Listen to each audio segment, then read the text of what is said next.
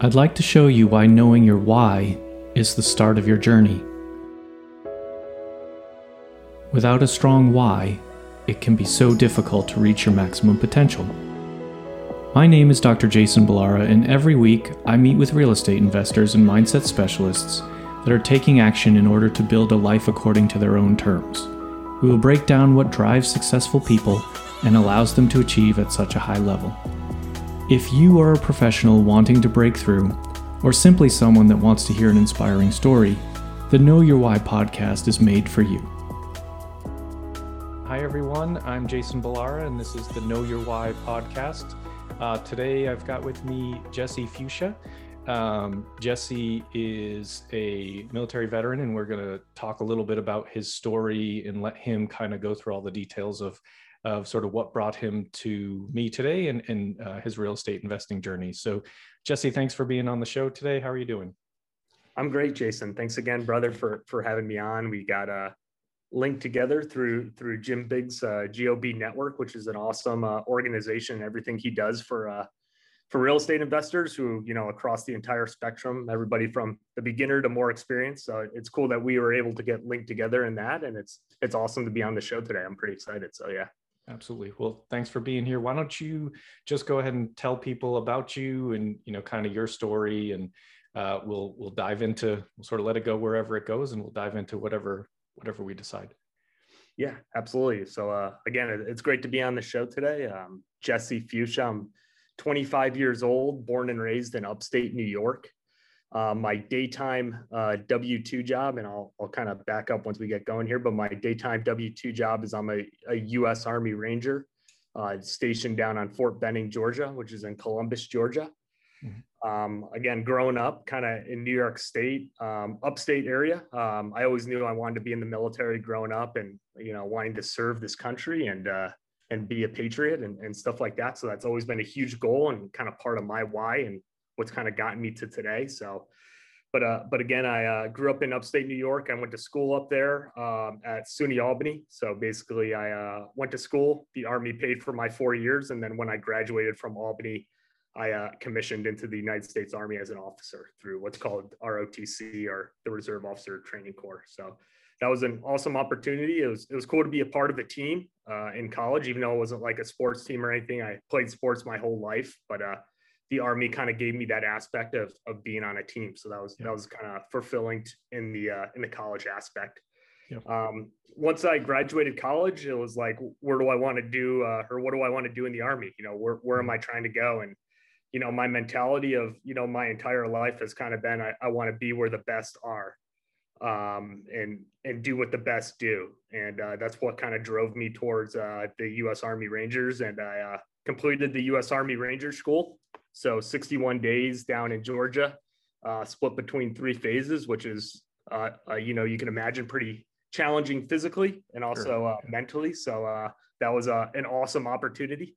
Yeah. Um, a lot of mental toughness and and stuff that goes into that. You know, figuring out the type of character that you have and, and the type of person you are. So that was an awesome opportunity. And then um, also doing things like airborne school, air assault school, mountain warfare school. Um, I've done a bunch of other schools and stuff like that. And then I, uh, like I said, I assessed uh, to be in the 75th Ranger Regiment, which is basically the special operations branch of the U.S. Army Rangers, and and that's kind of where I currently uh, reside today in my W-2 job.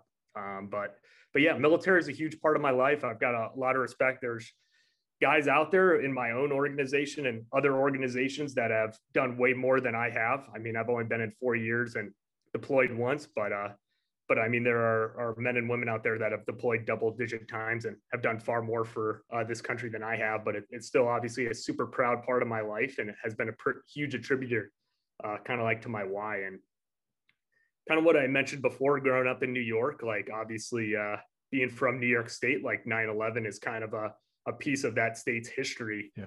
And uh, before the uh, last deployment that I went on in, in spring of 2020 to the Middle East, it was actually a, a super interesting um, kind of story. I, I, reached out to members of the uh, FDNY, uh, the fire department in New York City, and I actually uh, was able to get a piece of steel rebar uh, from the South Tower of World Trade Center too. So that was something kind of interesting and yeah. something interesting that I, I brought with my uh, brought with myself on that deployment and kept it in my kit um, and brought it obviously to the other side of the world. So you know when you're when you're looking at that why of like the military and stuff like that, it's it all yeah. it all really branches from that. I mean, when people think in New York, especially like we're going to get into real estate here, but when people think in New York, they probably think of like taxes and they think of uh, they think of rent control, they think of uh, uh, tenant friendly laws. They think of like I don't know, probably Andrew Cuomo and and the you know things that he's done. yeah. Um, yeah. But you know, and all that's true. I'm not saying that that's not true, but uh,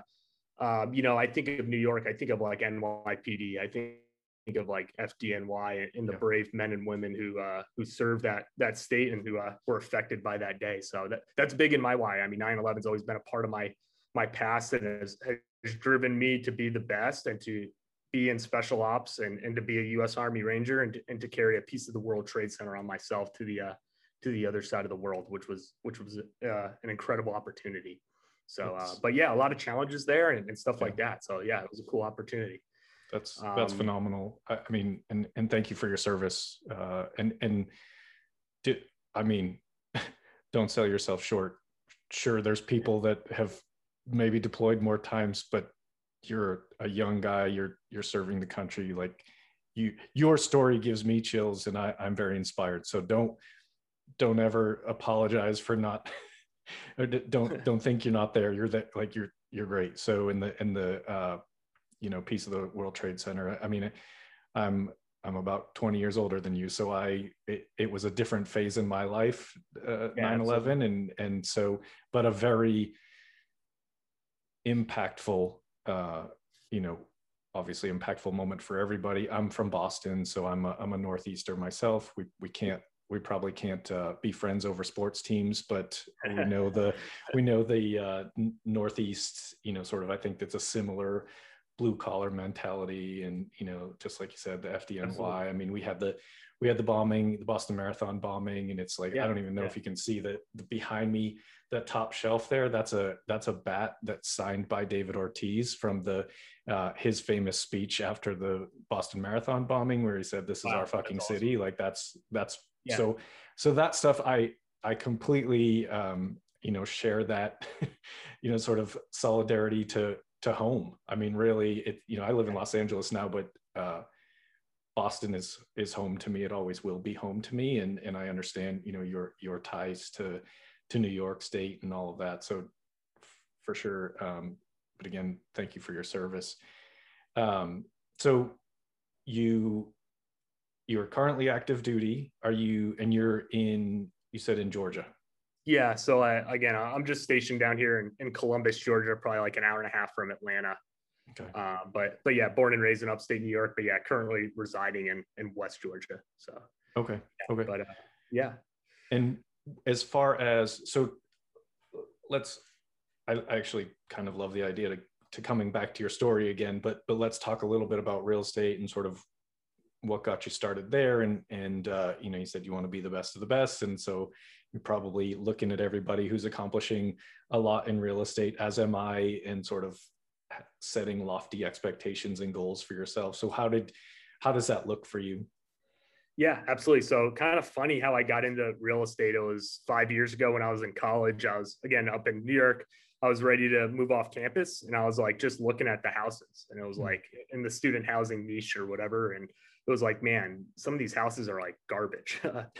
um, unfortunately owned by what I'd refer to as like a slumlord or someone who just rips money out of the, the property. So you know, I think one of my buddies' dads owned houses, and like I had like super, uh, you know, broad scan of view of how like cash flow works. But like, I, I whatever started researching it, started reading books, and then uh, just pitched my dad and pitched a couple of my buddies on on buying up houses um, in the student housing niche of where I went to school, and I was, uh, you know, at 20 years old, I was house hacking uh, my first house in college. Um, whatever, JV'd the house with a couple of my buddies, my dad. Mm-hmm um, we lived in a couple of the rooms and then we rented out the other room. So that was that was five years ago. And now today in, in the student housing niche, we have like 10 properties, I think ranging like 60 to 70 bedrooms um, that we rent by the bedroom. Yeah. Uh, because it's it's student housing. Obviously, nobody's related. Um, so we can kind of maximize that NOI by renting by the bedroom as opposed to like renting by the unit or something like that. Yeah. Um, but uh, but yeah, super super interesting. Like I, again, 20 years old. I, I just hey, I have got this good idea. Like, w- what do you guys think? Pitched a couple people. Like, hey, we put some money together, and um, I think something really to harp on is like when it comes to student housing is like we take great care of these students and we have a great relationship with uh, the university. The university loves us. They um, obviously they, they don't like slumlords and stuff and they don't want uh, their students living in you know not safe or not secure or up to code uh, off student off uh, campus housing so i mean they love us even even through covid and, and stuff like that i mean from the day we started we've never been at less than 100% occupancy um, and I, I mean we've had probably a, a, kid here and there miss a month of rent but like nothing significant i, I would right. say we collect like upwards of 95 to 98% of rent so Awesome. Yeah. Awesome. Yeah. Yeah. It's super interesting how I kind of got started in that though.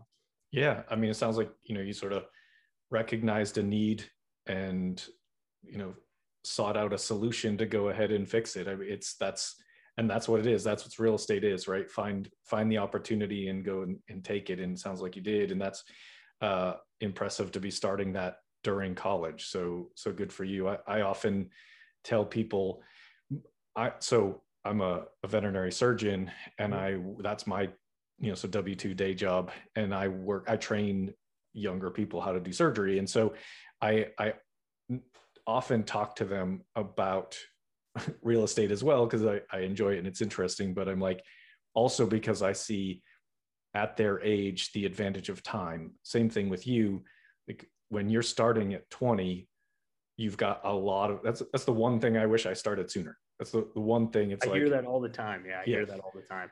If you could, if I could go back and just, I mean, because I've always been interested. I've always done, and I've, you know, I've done it with with uh, you know a single family house flip here and there, but to get really serious about it, you know, back even 10 you know 10 years in time the the amount of progress that you can make is is notable so good for you starting starting off early um, and you know you've already got all of these bedrooms. And I think you're right. You know, with student housing, it's uh, you're renting by the room, and you can actually maximize that income. And it's it's a a strategy that has seems to be spreading from student housing to even in like in areas like Los Angeles.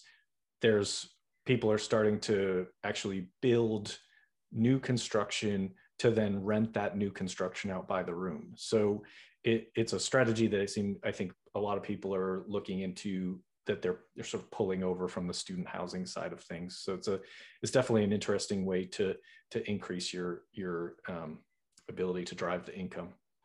Yeah, yeah, it's super, uh, like I said, interesting and, and to drive that income. But yeah, we do a lot of value add. I mean, we we really fix. I can't stress it enough how much we take good care of these places, and and it reflects that. You know, you have these landlords out there who are um, you know always struggling to get tenants in the house and and we have waiting lists every single month you know phones ringing off the hook for for students to get in there and when you're yeah. when you're ripping off the students and you're ripping their security deposits uh you know people aren't going to forget that and we've never we've never put a single dime is like i could go off for an hour on this but we've never put a single dime into like marketing or anything like that it's it's literally yeah. just word of mouth people yeah. love the product the consumer loves the product and they tell other consumers i mean it's it's that kind of bottom line easy. And, and, there's no better way. There's no better marketing than a than a walking billboard or however you want to say someone saying that, hey, this these guys are really doing it right over here. So yeah, yeah that's how I kind of the students are telling each other, hey, I love where I live.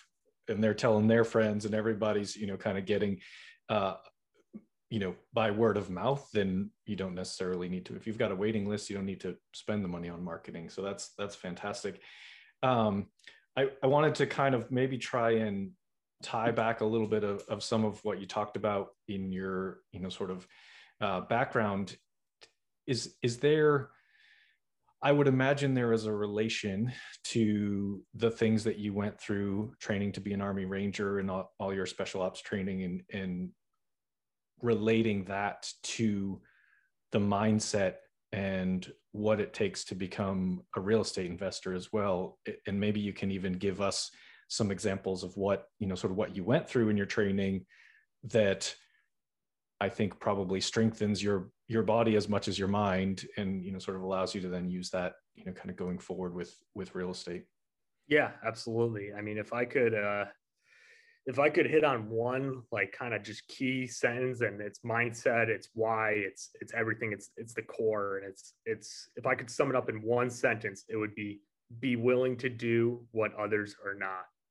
Yeah. um, wh- whether that's in the military or or real estate. I mean even volunteering to go to ranger school and to to jump out of planes and stuff like that. There there are people that you know will will never accomplish that or or go to ranger school and quit on day one or quit on day two of a right. of a 60 day school of of kind of getting basically getting your face kicked in. I mean literally 23 hours a day and seven days a week. So be be willing to do what others are not and and again, just if I could, you know, harp on a in my training, I mean, the the sleep deprivation, the food deprivation. I I think from like day one of Ranger School to like day sixty, I I probably went in at like 200 pounds and I, I probably came out at, at probably like 150 or, or 160 it it speaks to the level of food deprivation that they uh that they put your body through and, and you're probably averaging um probably about 30 to like 45 minutes of sleep per night um, so that really harps on the the food and, and the sleep deprivation yeah. of, of that school. And and like you can imagine the level of once you do that, it's like, hey, I'll I'll uh, I'll Makes cold everything call, else look 100 easy. people. Yeah, I mean, yeah. fill in the blank, whatever. I'll yeah. cold call 100 people for uh to get the next commercial property. But You're but like, uh, I get to eat and sleep. so yeah, I'll go ahead and do all this other stuff. Hey, I'm I'm not uh sleeping in a, like a riverbed tonight when it's like 40 degrees out. I mean, I don't know. Fill in the blank. I've probably done it and yeah. whatever. But uh, but yeah, I mean, just like if I could, you know, seven days a week, I mean, getting your face kicked in and doing that type of stuff and and coming out on the other side, it's like, hey, anything's possible. But but yeah, like when I military real estate, be willing to do what others are not. You know, you are willing to put in that extra work. You know, when uh when that you know when you get off work at 5 6 p.m you finish up your w2 job if it's my w2 job or if it's training uh people to operate and, and to be surgeons on uh on animals and stuff like that it's like you know who's going home to uh to watch netflix and who's going home to build out that database yeah. build out yeah. that uh those sellers who's going home to hit the books who's going home to to get on a podcast or to uh you know further their knowledge you know uh, i'm curious your thoughts on that but uh but yeah, that, that's my biggest thing right there. I mean, that, yeah. that hit home. I think, I, I, mean, I think you're hundred percent right. I, I, mean, I haven't, I haven't gone through uh, any special ops training. Um, but even the, the, it's not, it's going to sound silly. It's not nearly as brutal as what you went through, but as when you go through training as a resident and an intern yeah. and things like that, to be uh, a specialist, it is similar things where it's like, okay, I, I work a day, I'm on call all night, so I'm there all night, work the next, you know, so I mean, s- similar on a smaller scale, sleep deprivation, sometimes you don't get any food all day, you know, that kind of thing. And I think that's, that's common to the surgery world. Like a, a funny example, not funny if you're going through it, but a lot of surgeons get kidney stones because we don't stop and get any water during the day basically like you're just working all day and uh, you can't have sips of water while you're in surgery. And so it's just kind of a, a thing. So, yes, I, I totally agree. Those types of experiences teach you what you can what you can really endure right what what your body can do what your mind can do i haven't slept for you know 3 days but i still have to go in and do a surgery you know you still have to do you know some uh, tactical maneuvers and things like that with with your career it's it's being able to i think a lot of it is use your mind to kind yeah. of drive through those things and realize that hey, probably it still could be worse right? Yeah. like it still could be worse than it is at that moment. And i think you're you're right on track that it's being willing to do what most people won't do. Yeah. Right? It's it's just you know and again you're i really hate to use to to try and compare what I've done to what you've done oh, because it's not the ahead. same level. But I, I love animals. I'm a big dog guy. but it, it's I mean it's true. It's like if it's it's kind of like the other saying is like if it was easy, everyone would do it. Right. And it's the same thing with with real estate investing. You have it's not quick. Like you don't get you don't get rich overnight. It's getting rich slow, right? And it there's going to be ups and downs.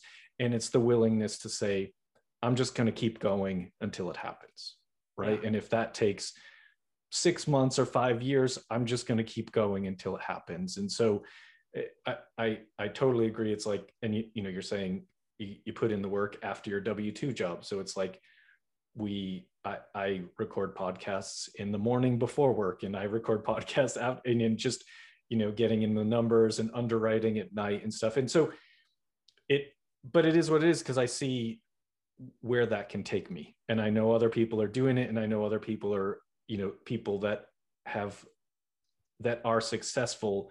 It's because they're putting in the work and it's it is a sacrifice. And if people don't want to do it great that's fine. I, I don't have any it's not like an ill will thing to people that it's, it's actually better that not everybody wants to do this stuff because it's already competitive as it is. So if if every person was willing to do it then it would be even harder. So it's just kind of i think uh, just knowing what you know knowing what you want. And as you said you know and, and again the name of the podcast it's it's knowing why you're doing it. Yeah. You know no absolutely. Yeah, so, I mean, I, I, I would tell people, and uh, I mean, you're hitting the nail on the head. I, you know, whether you're trying to close a property or, or you're hunt, hunting for an off-market deal or, or you're going to ranger school. I mean, you just got to you just got to clearly define in your mind that nothing is going to make you quit. Right. You're either going to yeah. fail or sorry, you're either going to succeed or you're going to die, but you're yeah. you're not right. to quit. Yeah, uh, I, mean, you don't fail until you quit. That's another. That's another one that I've really I've come across. Love that one too. A, yeah, it's a great that. quote in the sense that like it's true. If I just keep trying, you know, I may have setbacks and negative moments in all of it, but if I don't stop trying to do it, then I haven't I haven't failed yet. So yeah. it's just kind of there. There's no. So yeah, I mean, I think that's you're right on. I mean, it's and and again, you uh, with special ops training and, and that stuff, I think it's, you know, you're taking that willingness to do what others aren't to an extreme level. I'm not sure that every person has to go through that just to show that they can be a real estate investor, but I think it, it certainly prepares you. And for you, especially at such a young age, you've already experienced that level of sacrifice and drive and things like that. I think it's going to be, it, it's not going to take you long to put that, you know, work ethic and use those experiences and get uh, even more successful than you already are. I think it, I think it, you, you've got a great foundation. Um, one of the things you also touched on that I, I, thought was a really good point when you were talking about the military is is that team aspect, and so it's uh, a I, I also played a lot of sports. I still play, you know, sort of in rec leagues. I, I play soccer yeah. regularly. And so the I think for a lot of us athletes and and um, you know I, th- I, think military applies as well in in terms of that team aspect and camaraderie. I also think that applies to real estate. I, I, don't know if you how you feel about that in terms of I know you said you know you went in with your dad on these and, and maybe mm-hmm. some other people. So it is not it's not something that is really very doable all on your own in in terms of probably almost i mean sure you can buy like a house and do the house and i've i've done that but i think you know you, your point about the the team really applies to real estate uh, at sort of the same level as as athletics and, and military yeah no i i agree and it, the biggest thing and like we can kind of use this as a bridge to talk how i kind of made the transition transition to commercial but I think it, it, was huge from going from like student housing, like mostly residential properties, where mm-hmm. you know really it was just my dad and I, and now we're looking at commercial properties. Like, hey, like you, we cannot do this all ourselves. Like, you know, if I own strictly acquisition, then we need like a strictly guy who works on asset management. We need a guy who works strictly with broker uh, or or whatever uh, investor relations and and stuff like that. But uh, but yeah, probably probably about six or nine months, probably nine months ago, I you know just made the decision. I was like, you know, I, I really want to scale and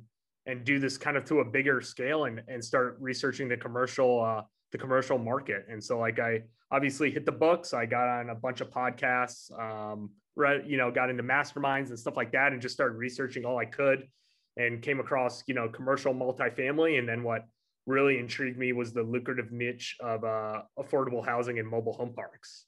Um, what's what's super interesting about mobile home parks, and and I, I don't know what uh, your extent of the knowledge of of that asset class. But it, it's pretty interesting where about 70 to 80% of the asset class is like owned by its original mom and pop owner right. from like the 70s and 80s. Um, yeah. It's it's something I would refer to as not very consolidated. Um, yep. It's not you know not necessarily owned by large conglomerates. So there's a huge opportunity to go direct to seller um, and to kind of cut brokers out of the deal by like cold calling and stuff like that. So basically, I just started researching as much as I could about that asset class. I mean you know, before this, like, yeah, I've driven by mobile home parks and stuff like that, but I'm, I'm not gonna lie, I've I've never stuck, you know, foot in one. But here I am, six months ago, um, driving through them. I'm I'm knocking on doors, like asking them, like, how, you know, you know, what do you pay here? How does lot rent work? How do you, how does utilities work and stuff like that? So that was super interesting. But I, I think the best part about mobile home parks, and it's it's an it's what has that kind of level up on other asset classes is, is that true ability to go direct to seller. Um, it, it's not, you know, when you look at commercial real estate, it's like how, how much is unconsolidated, like mobile home parks, when you look at multifamily or office or, or retail or stuff like that. So that, that, that, that's an awesome opportunity. I love going direct to seller. Um, last December, I started direct mailing uh, mobile home parks and um, whatever I, I sent out like 200 letters. I uh, hand wrote 200 letters like going back to doing what others will not do who's gonna get on the uh, couch for an entire weekend and handwrite 200 letters uh, from a cramping. point of view uh, uh, yeah. probably not the best right? Yeah. Right. Carpal tunnel or maybe yeah. it's a lot it's a lot on the hands i'm sure yeah. Long story short 200 handwritten personalized letters and I got one response of a guy who was thinking about selling. Uh, I think like two to three years from now. Um, so so not a huge success. And I was like, okay, well, you know, I'm I'm not gonna like say this isn't for me again. I'm like, I know there's a there's a way to do this. So let's pivot. Let's uh, learn from this and, and let's keep going. So yeah. immediately, um, you know, changed from direct mailing, uh, direct to seller, and, and started cold calling and uh, I actually got an off-market deal on my very first cold call, which is probably for everybody listening highly unlikely, and and don't uh, take that take it with a grain of salt. But don't expect that in your yeah. as your cold calling, but that's fantastic if it happens. Might be uh, referred to as beginner's luck, but long story short, even within that first week, I mean, like two, three deals within that month, like four, five, six off-market deals that obviously like the seller's like man, Jesse, it's it's funny you called me. Um, whatever. Last week, I'm you know at the Christmas dinner table uh, with my family, and I'm talking to my children, and they're not interested in in operating this asset. Yeah. Um, you know, I'm I'm interested in getting rid of it this year in 2021. Um, I, I think COVID also scared a lot of owners. Um, yeah, you know, this baby sure. boomer population that uh, might be concerned about you know collecting rents and stuff like that. So but but yeah, pivoted to cold calling and in January alone, probably uh, produced I would say six off market deals that um, alone from that produced two LOIs. So uh, kind of kind of a, an interesting start and and and like I said, I mean I started researching that in October November. Yeah. Um, and, and close the gap to January like that. So super interesting with that. And and um, I'll, I'll, be honest, you know, every time I submit an LOI, I mean, I'm I'm getting closer and closer. I mean, I'm always like, uh, man, I should have underwrote like this, or geez, you know, I can improve on A, B, and C. Um, but yeah, I mean, you know, I would tell people out there, and this goes to why and, and mindset and everything. Like, even if you don't have the the success on the bottom line yet, if you're if you're closing that knowledge gap every day, you're progressing, and I'm telling you that you're winning. Like, even when I look at where I was at six months ago, never stepping foot um, in a mobile home park, to this week where we're hours away from submitting an offer on 141 lot park that we're like the lead contender for. Hopefully, going to have it tied up before the end of the week. Like, dude, I'm telling you, like anything is possible. You just got to put in the consistent work and yeah. and take massive action every single day. So, yeah, but that's how absolutely. I kind of got. I just want to like tell you how I kind of breached into the commercial side and how I kind of gotten started in that for the last like six months or so. But yeah, yeah. I mean, I I think that's phenomenal progress, and I think it's it, it actually brings up a you know a good point in that okay you tried direct mail you sent out all the letters you got one response now you could keep doing direct mail and, and you could still keep doing direct mail however you decided to try another you know a, all right, I'm gonna the, the first tool in my toolbox isn't working out great for me. I'm gonna try this other tool. Well, now I'd say that's a pretty excellent conversion rate in that if you're getting a number of different responses that are positive about selling their asset and then you're getting to the point of being able to submit LOIs with them and being in contention you know sure you know who, cares if you haven't i mean you, i know you care if you don't get them but it's the point is it hasn't been that long no. and you're making progress and every time you know a little bit more and every time you underwrite one of these deals you're going to be able to you know sort of sharpen the pencil as they say and, and be a little bit tighter on your numbers. And maybe that means going forward you'll be able to offer a little bit more because you'll feel more comfortable. Or it means you figure out that you just aren't willing to take a bad deal which is better that you know no deal is better than a bad deal. And so you're you know i think you're you're you're right on. You're doing doing what you need to do and and it'll happen. Like i have no i have no doubt that if I bring you back in a year, you'll be like, oh, now I have 500 mobile home units, and that you know, I, I I'm not. I think your success is is as close to guaranteed as it can be. So I, I look forward to seeing what you do. Um, so I, I, think, I mean, I think what you're doing in the space is is great. Uh, I think you know you've already got your student housing portfolio sitting there. Um, making making you money and now you're sort of branching into commercial and uh, just essentially scaling up so talk a little bit about maybe what uh, do you have a team in place as far as the mobile home parks go or are you just kind of doing this on your own so far trying to find a deal and then you'll you'll establish the team what's your what's your strategy yeah, so um, obviously I got into the the student housing with my dad. Um, so it's it's basically us and him and I primary. Um, but I've established a team through just being in a mastermind as well. I'm in what's called active duty passive income. It's a real estate investing mastermind of all military guys. So it's really cool to to uh uh you know work with those guys and stuff like that but i've i've worked with uh i've you know worked with other mobile home park guys in that mastermind and and they're going to come in on this deal as well um but i i deal i would say my uh job on the team i deal solely in acquisition okay. keeping the pipeline full and and and doing that. Um, but yeah, I mean, I love the acquisition side. I I think people out there are like, uh, you know, I'm I'm like I'm definitely like kind of awkward on the phone. Like I feel like everybody is a little awkward when you're talking to new people. And cold like, calling is people... weird.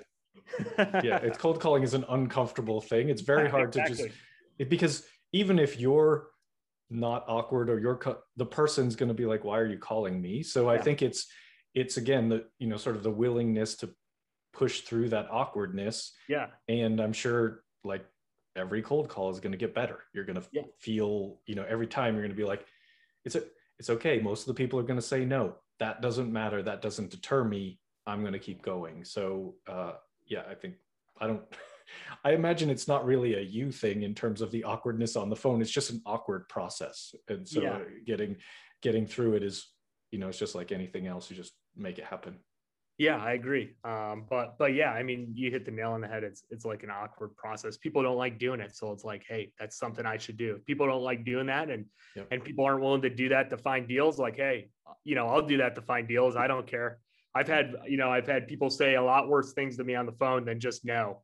Right. Um, if right. they think uh, you know if they think they're going to hurt my feelings or or make me uh, you know crawl into my bed and, and cry myself to sleep, uh, I usually just hang up the phone and I dial the next number and get the next deal. Uh, right. You know, you're not gonna you're not gonna hurt my feelings. So, um, yeah. but but yeah, people don't like cold calling, and that's the exact 100% reason why I do it because other people don't like doing it, mm-hmm. and they yeah. can uh, the deals they don't get, I'll, I'll, pick them up. You know, I've got no issue with that. So, but yeah, on, on to kind of go back to the team, and I, I think the team is so important, and everybody says it, and like I know I don't want to be cliche and like you know beat a dead horse, but like if you want to go bigger faster you need a team in place. You, you need a dude banging the phones every day. You need a dude, um, you know, talking to investors every day, raising capital. If, if you're already in the asset management phase, um, ho- hopefully we will be here within the next month or two, but we, we need a dude who solely is dealing with that asset management. Um, yeah. You know, talking to that property manager every day. You know, if, if it's a park in the Northeast, he's lining up obviously snow removal, uh, trash, you know, whatever, cutting the grass. I mean, I mean everything. But but yeah, you know, if you, I know it's cliche, if you want to go bigger, faster, and I, you can kind of get away with it. I think a little bit in the residential side, and we definitely get a, away with it a little bit in the student housing. But with this commercial mobile home parks, especially with this 141 lot, like no, like we need we need guys like solely dedicated to asset management and guys solely dedicated to whatever raising capital and and acquisition and stuff like that. I I think people out there who try to you know do everything themselves or they're, they're, you're going to struggle and and worse than that you're just going to go way slower. What what you could have accomplished in a year will take you two years or, or three years or something like that. Um, yeah, I'm, curious your thoughts on that on, on kind of going bigger and, and growing that team now. Oh, I, I mean, I think you're you're 100 percent right, and and it's it's actually something that you know, sort of I've I struggled with definitely initially myself in the sense that I I've always kind of been a do-it-yourself guy, so it's like I you know I I I basically I've done a lot of construction things, so it's like I can remodel an entire house by myself. It's probably yeah. not the best use of my time. It's not easy to do it by myself, and it's like as you but you can do it if it's just a house one single house but yeah when you get into the, flipping that you know sort of mindset into it's just i don't care how you know how willing you are to do things other people won't do there there just isn't enough time in the day even if you don't sleep to do everything yourself. So it definitely uh, it does re- it's it's virtually impossible with without a team around you. And, and like you said there's the sort of lanes that people sit in with the acquisitions and the um, you know capital raising and, and, asset management and underwriting all of that. And maybe you can do a couple of the lanes in the beginning and someone else can do a couple. But yeah it's it's definitely something that as you grow and scale you're gonna you're gonna need other people maybe even two people in acquisitions or three you know just depending on because you need the you need deals and you need money right? So those those two areas are probably where you're going to need you know multiple people in those positions earlier in the game i think is probably you know you may not need. If you have third party management do you need a bunch of guys working on asset management? Probably not but you you want to keep the deal flow and you you need to keep you know capital coming. So it, it's kind of i think those are probably what it seems like most people focus on and grow first within each you know company yeah, I, I agree. And, and to kind of caveat off that, uh, some so another way I think of it, and I had this conversation with my dad just last night. It's like, and I've been there where you're remodeling the kitchen and you're you're doing like student housing. We do a lot of the work ourselves, and that's why I said it wasn't super scalable in the beginning and and stuff like that. I I think that by building a team and, and scaling to larger, it allows you to stop doing the like 10 cents an hour tasks or the two dollars an hour tasks of of tiling and and painting and, and whatnot. And it allows you to focus on the thousand dollar an hour tasks or the ten thousand dollar an hour tasks. Uh, you know, when you talk about multiplying capital and scaling to larger and larger assets, like I, I want a team, you know, I want the main team members focused, you know, doing everything they can to push the ball forward on those ten thousand dollar an hour tasks. Yeah, you know, exactly. but but I think that's I think that's so crucial and kind of another way to look at it too. Yeah, no, absolutely. I think that the, the team is key. It's, it's, you know, like I said, going back to, going back to sports or military, it's, this is stuff that you just, you can't, it's, it's not a, a single person event. You know, it's not, there's, there's just no way, there's just no way around it to do it without, even if you're, you know, even if you're a track athlete and you're competing as in a single person event, you still got coaches and, and trainers. Sure. There are still people, other people that contribute to your su- success. So it's just kind of uh, knowing how to how to build that team, and if you if you aim to scale, I think it's it's very crucial. Yeah, yeah, absolutely, yeah, for sure. Yeah. Um, Jesse, what? Tell me. Um, we we talked a little bit about.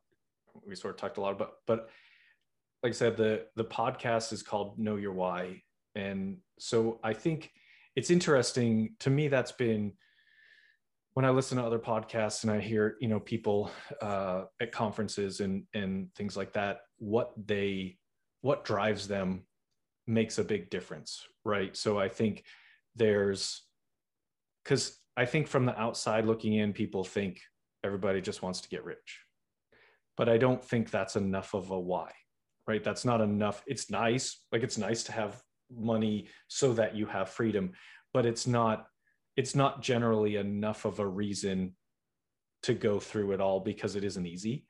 Um, and so you're young a lot younger i think than a lot of investors uh, in in terms of you know sort of really getting serious about it. So like for me my why is my son. My son was born and it was like oh yeah this i really need i need the time. It wasn't even it's not even about the money. It's like i need something that provides me time to spend with him.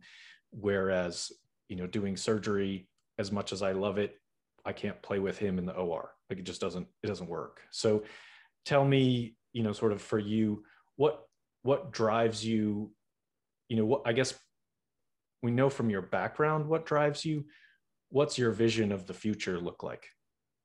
Yeah i mean the the future you know the 30 year old jesse fuchsia or, or, five years from now is cash flowing uh you know six figures a month um i you know again the goal isn't necessarily money or anything like that but i think i think one of the awesome parts and you already talked about it and why is i think kind of to, to also hit on it is the freedom that it provides you i mean right. to just hey, you know, whatever, I'm I'm gonna stay home with my kid today. You know, he's sick. I don't have to, you know, go into and do work or or whatever. But I, I think the freedom of of when I look at like, hey, what what's like the base here, you know, of the real estate really. It's just the freedom that it provides you of being able to do whatever you want um, to provide for your family or to go on vacation or to you know, I, I don't want to, and I'm curious. And again, you're you're already a dad. I, I my goal is to be a dad here. I'm I'm married, uh, my wife Mallory, but our, we want to be parents here within the next year. Uh, you know, I don't want to be the dad that is is missing the games. Like yeah.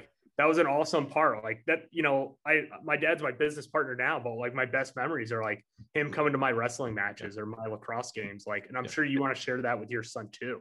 Yeah. Um, but like exactly that, it. that freedom. Yeah. That freedom to be like, Hey, I, you know, I love the military, but like, I don't want to have kids and be gone like nine months of the year. Like I want to be the right. dad that doesn't miss a single like game from the from the first game to the last game, however long they play, wherever they go. Yeah. You know, everybody wants. I'm, I'm going to say when he's playing baseball for the New York Yankees, you probably want your son to play for the for the that team. the Red Sox, yeah, I know. Um, you, that, that team that you won't you don't want to mention. Yeah. but uh, but yeah, like freedom and, and just being the the dad that never misses the games. If I could sum it up like that, but that that's the future, Jesse. You know, yeah, there's like I'm attaching a number to it, but uh, but but really, it's it, the base of it is is the freedom um, to be the dad that that never misses games. But when I one one last thing I kind of wanted to hit on, and I think it's something also important, and it, it just wraps and, and kind of ties everything up. And when I look at uh, in my own career and, and not only the military but in real estate, like I something I was thinking about just today, getting ready, uh, you know, for us to talk tonight. I was like, you know, you know, why do people quit? you know what's what's the base reason of people quitting and it's like so awesome that i got to come on the show and talk to you today because i truly believe that the number one reason if you could put one word on on why people quit it it's why it, it, their why wasn't strong enough or, or, you know it wasn't deep enough inside them or or whatever if that's real estate if that's military if that's sports or or whatever and it, it just goes to show the why is just you cannot it's priceless i mean it's it's literally you can't go anywhere else until you have that why established. And I, I truly believe it. It is the number one reason. If I, you know, I'm not a psychologist, but it's the it's the reason why people quit. Yeah. It's it's because they don't have a strong enough why. But but yeah, that that's the future, Jesse, and that's uh yeah, that was just something I thought of. I, I kind of wanted to share, like wrapping things up tonight about uh what I was thinking about all day, and, and just pumped to come on the show with you. So yeah, yeah, no, I I think you're 100 percent right. I think it's it, it's just uh it, it your why gives you the the the ability to push through on those hard days because yeah. there's gonna be hard days and there's gonna be disappointment and there's gonna be you know times where it doesn't go your way and it's like you hear the stories about people that had you know sort of major losses in real estate and then just kept going and i think the other thing to me about the why is that i actually think you know if, if you're talking about from uh, attracting investors and, and capital raising and things like that i think a lot of times it's that why that brings people to you to invest in your deals right so it's like i think a good good example of this is you know uh, who whitney sewell is Oh yeah, absolutely. I listen Yeah, to his, his, podcast is is phenomenal. Yeah. But when I started listening to him, his on his podcast at the end, it's like we give 50% of our profits to families trying to, does to that. adopt children. And I'm like, I, don't even need, I don't need to hear any more. I want to invest with him. Right. It's like, here's someone. And so that, that is a big part of us with Lark Capital is like to, to give back. Right. It's like, I, I think you talked about putting a number on it. I think the number gives you a, a tangible, objective thing to look at Yeah. as, as to a place you're trying to get and then you can kind of figure out what that means you know what i mean like okay if i'm getting six figures in passive income every month i probably don't need to spend six figures in passive income No. every month but but imagine what i can do with that right Yeah. like imagine how many people i can help how much you know how, how you know aside from just the setting up your own family with you know sort of a legacy you have that ability to impact those around you you know so i think Yeah. it's just uh, i think the, the money is it's a tool it's a tool to what and and you deserve to take advantage of your hard work and have things uh, that you want you know for for us in our in our life it's more of a like experiences is what i love you know so much as to having items I, you know what i mean it's not the Yeah. the material side it's just like Sure. like you said like being able to if you want to you want to be at your kids every game you want to be able to you know go on vacations with them have big experiences. To me that's that's where it comes from. And so i think uh, i think you and your wife will you know you're you're already looking at it before the the kids even get here. That's i can tell you from firsthand experience that's the time to do it because once they're here you want to spend time with them Yeah, so it's got, gonna get busy. I'm sure Yeah. my life will get way busier. yes it does it does uh it, in a good way it does it does impact your time in a good way so it's uh great that you're you know sort of looking out at all of that you know kind of in advance um, jesse tell me something that you want listeners to know about you it doesn't have to be it doesn't have to be real estate invested just you know sometimes i think it's some uh, uh, a hobby some guilty pleasure some some just, just something goofy that you know gets people to to know you what what do you have uh, what would you like to share Um, I am an avid. This is this is kind of this isn't crazy or anything, but whatever. I, I go bowling once a week. I, I'm in a bowling league. Um, I, I love smashing the pins. Um, I have my own ball and stuff like that. I don't know, probably Oh, not many guys out hardcore. there, yeah but uh, maybe not like a goofy thing. But I don't know. It's just like time to get away with the the guys and we're like, hey, let's go smash some pins. You know who mookie betts is right Yeah, I know he is. yeah so he was like well he's on the dodgers now so Yeah, he- but he was with the red sox he's like maybe better at bowling than he is at baseball like No that's way. I did not know this. Yeah, this- he's like a huge bowler, which is pretty fun. He puts on like benefit charity type bowling events all the time. Yeah, No he's, way. he's yeah, he is a phenomenal bowler. That's like a, a very funny thing they used to talk about about him in Boston all the time. It's like in the off season he doesn't practice baseball. He's he's bowling. So it's, That's funny. That's it's so you're not funny. Alone. like- you're not alone in that. But it, yeah, it's, Yeah. A, it's a funny. Uh, I, I'm terrible at it, but I think it's it's impressive when people are good, good at If that. I'm ever on the West Coast, we'll go. That's right. That'd be fine. That'd be fine. Um, how would you like people to reach you? Is there a, a best way to get a hold of you?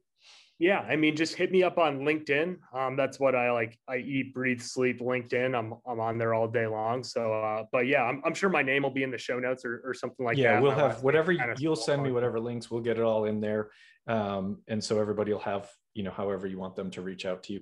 Yeah. uh, do you have a I love website or anything networking. like I mean, just direct message me or, or however you can. I, I love to get on a phone call with with anybody and everyone, even if it's not real estate related. I'm always Okay. down to network and stuff like that. So Perfect. Um, and I guess just one one last question uh, before we wrap up, Jesse. Is there anything that I or anyone listening can do to help you forward your business? Uh, you know, is there something that, that you need that you would like to put out there uh, that we all can help?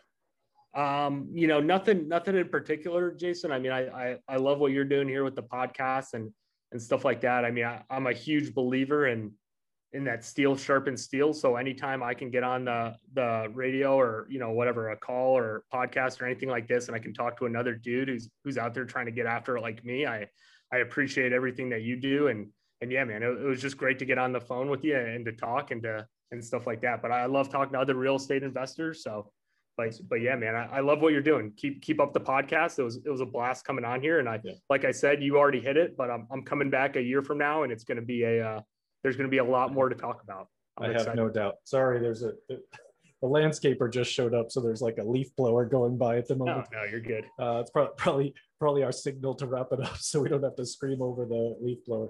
But um, Jesse, thank you so much. I really do appreciate you coming on. Uh, I love hearing your story. Um, everything is is very inspiring, very impressive. Uh, again, thank you for your service to our country. Uh, you're you're a very uh, inspirational guy. So I, I, look forward to keeping in touch and definitely look forward to having you back on and hearing all the big things that, that are to come for you. Absolutely, Jason. Thanks again, brother. It was a blast. I, I have this is a huge part mindset why it's super important again I, I, had a blast tonight brother. Thanks for having me on. Go yankees. God bless america. You're the man jason. Appreciate it brother. All right. Take it easy